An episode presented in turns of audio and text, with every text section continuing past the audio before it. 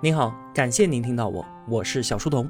我的节目首发平台是在小书童频道微信公众号，小是知晓的小，在公众号里回复陪伴，可以添加我的个人微信，加入我们的 QQ 交流群。回复小店可以看到我亲手为您准备的最好的东西。小书童将常年相伴在您左右。我们正在解读《上帝的跳蚤》，作者王哲。新冠疫情啊，到现在为止，全球感染了一亿七千八百多万人，死亡人数超过三百八十万。人们常常会拿这次的新冠和一百多年前的西班牙大流感相比。有的同学可能觉得，流感不就是流行性感冒吗？这听上去啊，没有多严重。其实啊，流感这个名字有很强的误导性，因为流感和感冒完全不一样。感冒是自限性疾病。意思就是说，即便你不治疗，一周左右也会好的。而流感是病毒引起的，这可是要死人的。当年的西班牙大流感感染了全球三分之一的人，死亡人数超过五千万，这可比黑死病在两百年间杀死人数的总和还要多。这使得当年美国的人均寿命只有三十九岁。这期节目呢，我们就来聊一聊这场世纪大瘟疫。一九一八年，这是只要经历过它的人。终生都不愿意再提及的一个年份，因为没有哪一年会有那么多的人被瘟疫夺走生命。一百年前的历史啊，对于我们来说恍如昨日，并不遥远。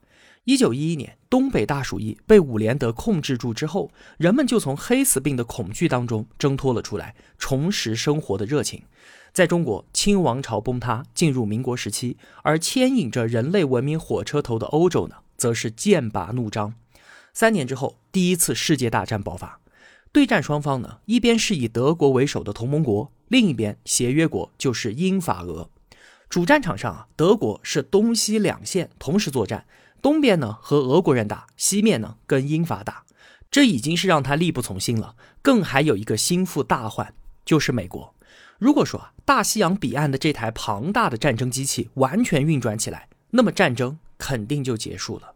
举个例子啊，后来美国参战往前线运送物资，他不仅给自己人配备，还帮法军配备。就单单简易厕所这一项，很快运来的就远远超过了需要的，在法国的港口那叫堆积如山啊。而美国那边呢，还在拼命的往运输船上装呢。法国人赶紧给五角大楼发信息，说你们别再送马桶过来了，我们这儿啊实在是没有地方放了。由此可见，美国可以迸发出多么强的工业制造能力。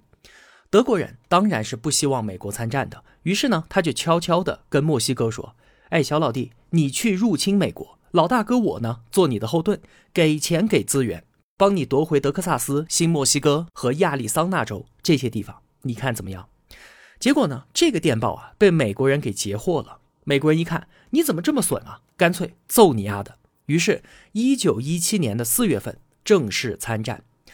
也算是天无绝人之路吧。没过多久，列宁十月革命成功了，苏维埃政权上台，苏俄就退出了第一次世界大战。那德国东线的战事一下子就结束了，于是赶紧合兵一处，要趁着美国完全发力之前，把英法给打趴下，赢得战争。而就在满天弥漫的战火硝烟之中，一个神秘的女郎正在悄悄地微笑。美国参战之后啊，紧急动员，全美都被爱国激情所鼓动，大量的年轻人应招入伍，各个军营都是拥挤不堪，来自全国各地的年轻人都集中训练，然后呢，再被投送到欧洲的战场上。在一九一八年的三月，美国德克萨斯州的一个军营里面，有一名炊事兵因为发热头痛被送进了医院，而到了当天中午，就已经有一百多名同样症状的士兵被送了进来。很快，美军其他的基地，包括海军，也都出现了相同的流行病。一个月的时间，仅仅堪萨斯州这个军营里面就有一千多人感染，有四十六人死亡。按理说啊，一个军营里面来了场流感，死掉那么多人是非常不正常的。但是啊，这毕竟是战争时期，跟战场上死的人相比不值一提，也就没有引起足够的重视。那随着美国大兵源源不断的被输送到欧洲战场，流感也就跟随着在欧洲流行了起来。人口密度极大的军营，这简直就是流行病爆发的温床啊！英法甚至是敌对的德军都相继被感染了，交战双方都渐渐的丧失了进攻的能力，流感满营。到最后就连站岗的人都快找不到了。那因为患病的人数太多，美军的军舰和无敌的英国皇家海军都没有办法出海作战，德国原定于七月份发动的进攻也被取消了。就有不少的历史学家相信啊，如果这场进攻成功的话，那么德国是能够赢得战争的。德军统帅鲁登道夫在给德皇威廉的报告当中，也把失去战争胜利机会的责任归于这次流感。因为战争时期的舆论管制，对于战争不利的消息，那肯定是不能播的，所以各参战国都没有报道流感的情况。但是中立的西班牙不存在，于是就大肆报道，说有一场大流感，几乎在一瞬间就流行开来了。我们西班牙那可是已经有八百万人感染了，就连我们的国王都中招了。那这么一说，当时人们看到的报道就都是西班牙爆发了大流感，于是呢就称之为西班牙流感，还有一个更加浪漫的名字，叫做西班牙女郎。这可真是冤枉啊！人家既不是疫情的发源地，也不是重灾区，所以呢，西班牙人也一再的喊冤。如今啊，世界卫生组织已经宣布了，不允许再使用地名来命名疾病，但这一百年来人们都叫习惯了，所以呢，也就一直这么叫。我们看啊，从美军的军营开始，到欧洲战场，再到欧洲各国，然后呢，又到了亚洲，印度、中国和日本。一九一八年的夏天，微笑了四个月的西班牙女郎，在杀死了几万人之后，便转身离开了。这是西班牙大流感的第一波爆发。其实啊，这一波它的致死性并不是很强，人们只是把它当成普通的流感，再加上战争正在进行，所以呢，并没有引起太大的关注。而且啊，在这一波患病的人呢，还算是比较幸运的，因为他们因此得到了抗体，抵抗住了随后第二波凶猛而致命的侵袭。到了八月份的时候，西班牙女郎在非洲塞拉利昂的一个港口重现，随着海军的军舰就去到了法国布鲁塞尔和美国波士顿。于是呢，这第二波大流感是在非洲、欧洲和美洲同时爆发的，而且异常的凶猛。感染者的病情会迅速恶化成前所未见的恶性肺炎。那因为肺部没有办法和血液交换氧气了，患者的肤色就会变成黑紫色，医学上呢称之为紫绀。因此啊，当时很多人都觉得这哪里是什么流感啊，明明就是黑死病。九月三号，西班牙女郎已经登陆波士顿了，当地呢还举行了一场四千多人参与的叫做“为自由而战”的大游行。两天之后，数千人还参加了哈佛大学海军广播学院的开幕式，party 是一直开到当天深夜。这下可好了，疫情就随着游行和聚会快速的散播开来。没过几天，就有四十个人死亡。一个月之后呢，死亡人数飙升到了三千七百人。整个波士顿就此进入紧急状态，所有公共场所关闭，一切忌讳都不再允许。波士顿的疫情都已经这么严重了，而离波士顿只有四百多公里的费城，那儿的人就跟没事儿一样的。九月二十八号还举行了为战争筹款的盛大游行，几千个人游行，二十万人围观。游行结束三天之内，费城的所有医院都住满了流感病人，一个月死掉了一点二万人。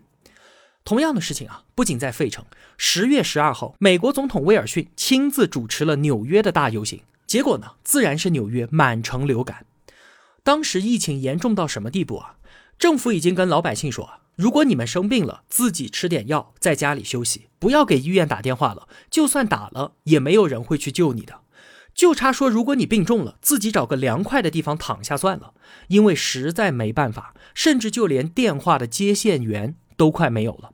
因为死的人太多，墓地和棺材什么都不够用，甚至医院里的尸体都多到没有地方放了，只能是一个叠一个的摞在一起，中间呢就拿个床布单隔着。人们对此啊也已经见怪不怪了，家长们也不再把这些当做是儿童不宜的恐怖场面。在《人类大瘟疫》那本书中写道啊，一个在殡仪馆工作的孤儿说：“我抬着棺材，捏着鼻子，不再有教堂的钟声为死者悲鸣，因为就连敲钟的人。”都死了。当时啊，美国民众愤怒地指责说：“这是德国人使用的生化武器啊，像是什么德国药厂把瘟疫细菌放到阿司匹林里面，德国潜艇在波士顿释放毒气，德国间谍在剧场打开细菌馆等等之类的小道消息，堂而皇之的出现在报纸的头条。也有无辜的德国移民因此被人给杀害了。”一九一八年的秋天，西班牙女郎尽情起舞，战火和瘟疫让这个星球是如同炼狱。很快的，大流感让德国彻底的丧失了战斗能力。在这一年的光棍节，和联军签订了十分苛刻的停战条约。一场历时四年、夺走了一千五百万人生命的世界大战，在人类最灰暗的时分结束了。西班牙女郎呢，也在德国投降之后，就再度转身离开。翻过年的一月份，巴黎和会召开。经过六个月的争吵啊，最后制定的凡尔赛合约，一方面呢对德国是大肆勒索，另一方面没有彻底的防止德国重整武装，同时呢又在各个战胜国之间制造了新的矛盾。当年啊，我们北洋政府也派代表以战胜国的身份去参加了巴黎和会，结果和会上把德国在中国山东的特权转交给了日本。那这我们怎么能干呢？于是北洋政府代表拒绝在合约上签字，这也就成了五四运动的导火索。美国总统威尔逊，他作为和会的倡导者，强调重建国际秩序和制约。但奇怪的是，战后实力异常强大的美国，竟然没有成为这次会议的主导者。结果是目光短浅的英法狠狠地敲了德国的竹杠。一战协约国的总司令费迪南·福煦说：“这哪里是什么和平条约啊，完全就是二十年的休战协定。”果不其然，整整二十年之后，第二次世界大战爆发。那巴黎和会上，美国到底怎么了？原来啊，是在这期间是西班牙大流感的第三次大流行，而美国总统威尔逊感染上了，一度生命垂危，根本就无力顾及巴黎和会上的事务了。后来呢，他虽然躲过了西班牙女郎的致命诱惑，但是身体和精神再也没有恢复过来。同年秋天，因为流感后遗症诱发中风之后，很快就从公众视野当中消失了。他如此不巧地病倒在了这个关键时刻，让本该消除隐患的会议变成了下一次战争的诱因。在这最后的宴舞之后，西班牙女郎消失了。短短十个月的时间里面，西班牙流感成为了人类历史上最凶狠的瘟疫。就正如我们节目开头所说的那样，它感染了全世界当时三分之一的人口，波及到了这个星球上所有有人类居住的地方，至少杀死了五千万人。杀伤力远远超过了同时期死亡了一千五百万人的一战。在现代医学诞生之前啊，人类面对瘟疫可以说是束手无策，既没有诊断方法，也没有有效的治疗手段。但是这个时候已经是二十世纪了，我们已经有了传染病学，也发明了不少的疫苗和药物。那有了现代医学的保驾护航，大家都觉得似乎我们可以摆脱瘟疫了。可是呢，这次西班牙流感给了全人类当头一棒。流感爆发之后啊，医生和科学家们当然是开始解剖尸体，寻找病因。当时正是细菌学发展的大时代，人们在忙着给每一种传染病都找到对应的细菌，于是呢，就找到了普氏杆菌，并且认定这个就是流感的罪魁祸首了。虽然后来啊，有不少一线的医生自己根本就没有从流感病人的身上找到这种细菌。但是啊，他们都认为这是自己的技术还不到家，所以没找到，从来没有对这个理论体系产生过怀疑。事后啊，我们当然知道流感不是细菌引起的，而是病毒。但是，一直要到十五年之后，人们才发现流感病毒。又过了七年，我们才从电子显微镜下面看到它的真容，而这个长达几十年的错误也才得以修正。而西班牙流感病毒的重建。则是另一个特别传奇的故事了。话说啊，流感已经过去三十年了。一九五零年的时候，一个叫做赫尔汀的瑞典医学生，他在大学的餐厅里面跟几位教授坐在一块儿吃饭，席间啊，就听教授们吹牛，讨论起当年的西班牙大流感。当时科学界对于究竟是什么样的病毒变种造成了这场灾难，依然是一无所知的。那有教授就说，如果能够找到当年的病毒毒株加以研究，就可以避免悲剧再次重演。可是啊，都过去这么久了，要上哪儿去找当年的病毒呢？如果是尸体被火化，或者是埋在地底下腐烂了，病毒都会消失。唯一只有一种可能，就是患者的遗体如果被埋在永久冻土层之中，相当于是被放在天然的冰箱里面保存了起来，那么病毒才有可能跟随尸体被保存下来。说者无意，听者有心啊！教授们的闲谈深深地吸引了赫尔汀，他觉得自己啊就是那个可以完成这件事儿的人。于是呢，赫尔汀真的就找来了阿拉斯加冻土层的地图，并且逐一的寻找有当年大流感死亡记录的爱斯基摩人的村落，然后和他们联系，在征得同意之后，去到当地寻找墓地，其中的艰辛啊，不言而喻。在第二年，赫尔汀辗转了很多个地方之后，真的就在一处的永久冻土层当中挖出了几具尸体。那历经千辛万苦，他拿回了自己的实验室，可是受制于当年的科学技术条件，他没能培养分离出病毒。后来啊，他对这件事儿一直就不曾死心，多次联系相关的科学家，向他们提及在阿拉斯加自己找到的那片墓地，但是始终都无人问津。直到过了很久很久，四十多年后的一九九四年，一个叫做陶本伯格的美军病理研究所主任也想到了要做同样的事儿。他可是具有得天独厚的条件的。他想到美国军方是有可能保存当年样本的，于是他便在自己的研究所里面找，还真就找到了七十二份泡在福尔马林里的流感患者的肺部样本。于是呢，他赶紧动手，从这些被遗忘了八十多年的历史尘埃当中去寻找当年西班牙女郎的真容，一直搞了几个月啊，直到第二年，一九九五年的三月份，他成功的分离出了西班牙流感病毒的基因片段。注意啊，这不是完整的病毒毒株，而只是一部分。随后，他就把自己的实验成果通过科学杂志发表了，一下子报得大名。后来呢，也因为自己的研究成果，收到了很多的来信。其中就有一封信提及了阿拉斯加永久冻土层下埋藏的那些西班牙大流感死者的尸体，可以帮助他分离出完整的病毒毒株。没错，写这封信的人当然就是赫尔廷。他承诺啊，如果陶本伯格需要，自己可以重返阿拉斯加取回样本，所有的费用都我自己承担。原来这么多年过去了，这一直就是赫尔廷心中最为挂念的事情。后来，这位七十二岁的老人重新回到阿拉斯加，那里的冰原是万古不变。只不过呢，赫尔汀的青丝已白发。他挖了三天，从四十六年前挖过的墓地当中，又找到了一具保存完好的尸体。拿到了肺部样本之后，为了确保万无一失，他把样本分成了四份，从不同的城市用不同的快递寄给了陶本伯格。二零零五年，陶本伯格成功的复制出了一九一八年的流感病毒。西班牙女郎以这样的方式重新回到人间。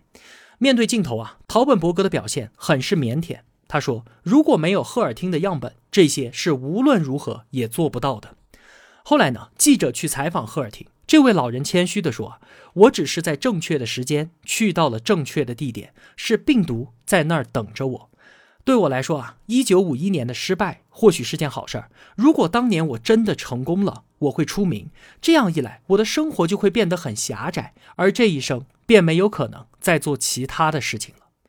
我想啊，应该很多人都没有办法理解赫尔汀对于名利的那种淡泊。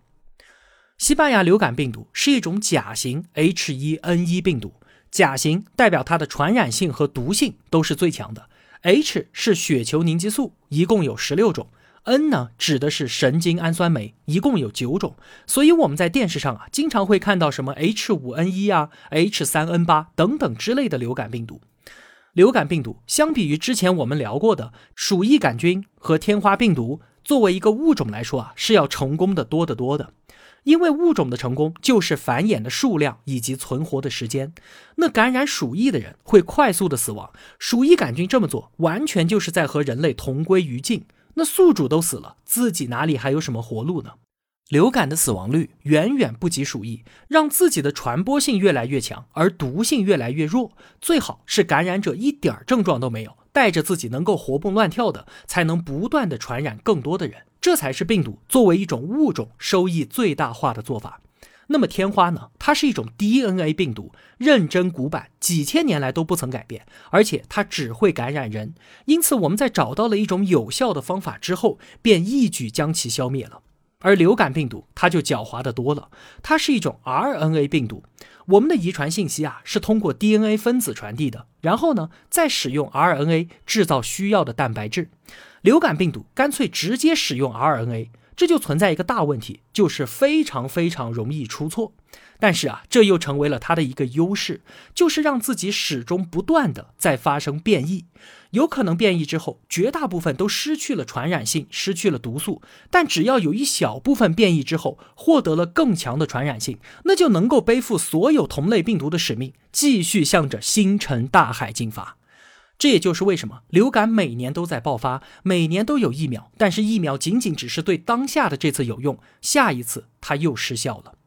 还有一点啊，就是变异让流感病毒不挑食，本来是禽流感或者是猪流感，但就怕它突然变异，获得了感染人的能力，立刻就会引发灾难。所以，我们经常在电视上会看到哪里哪里又出现禽流感、出现猪流感，人们就会大量的杀鸡杀猪，一次扑杀几亿只鸡、上百万头猪，经常都在发生。所以说啊，病毒的不断变异是我们始终难以战胜它的根本原因。即便科学发展到今天，面对未知，我们依然是束手无策的。面对病毒，我们永远都需要心存谦卑。好了，今天啊，我们就聊这么多。如果我有帮助到您，也希望您愿意帮助我。我用跨越山海的一路相伴，希望得到您用金钱的称赞。愿生活中所有的美好都不被辜负。小店期待您的光临。我是小书童，我在小书童频道与您不见不散。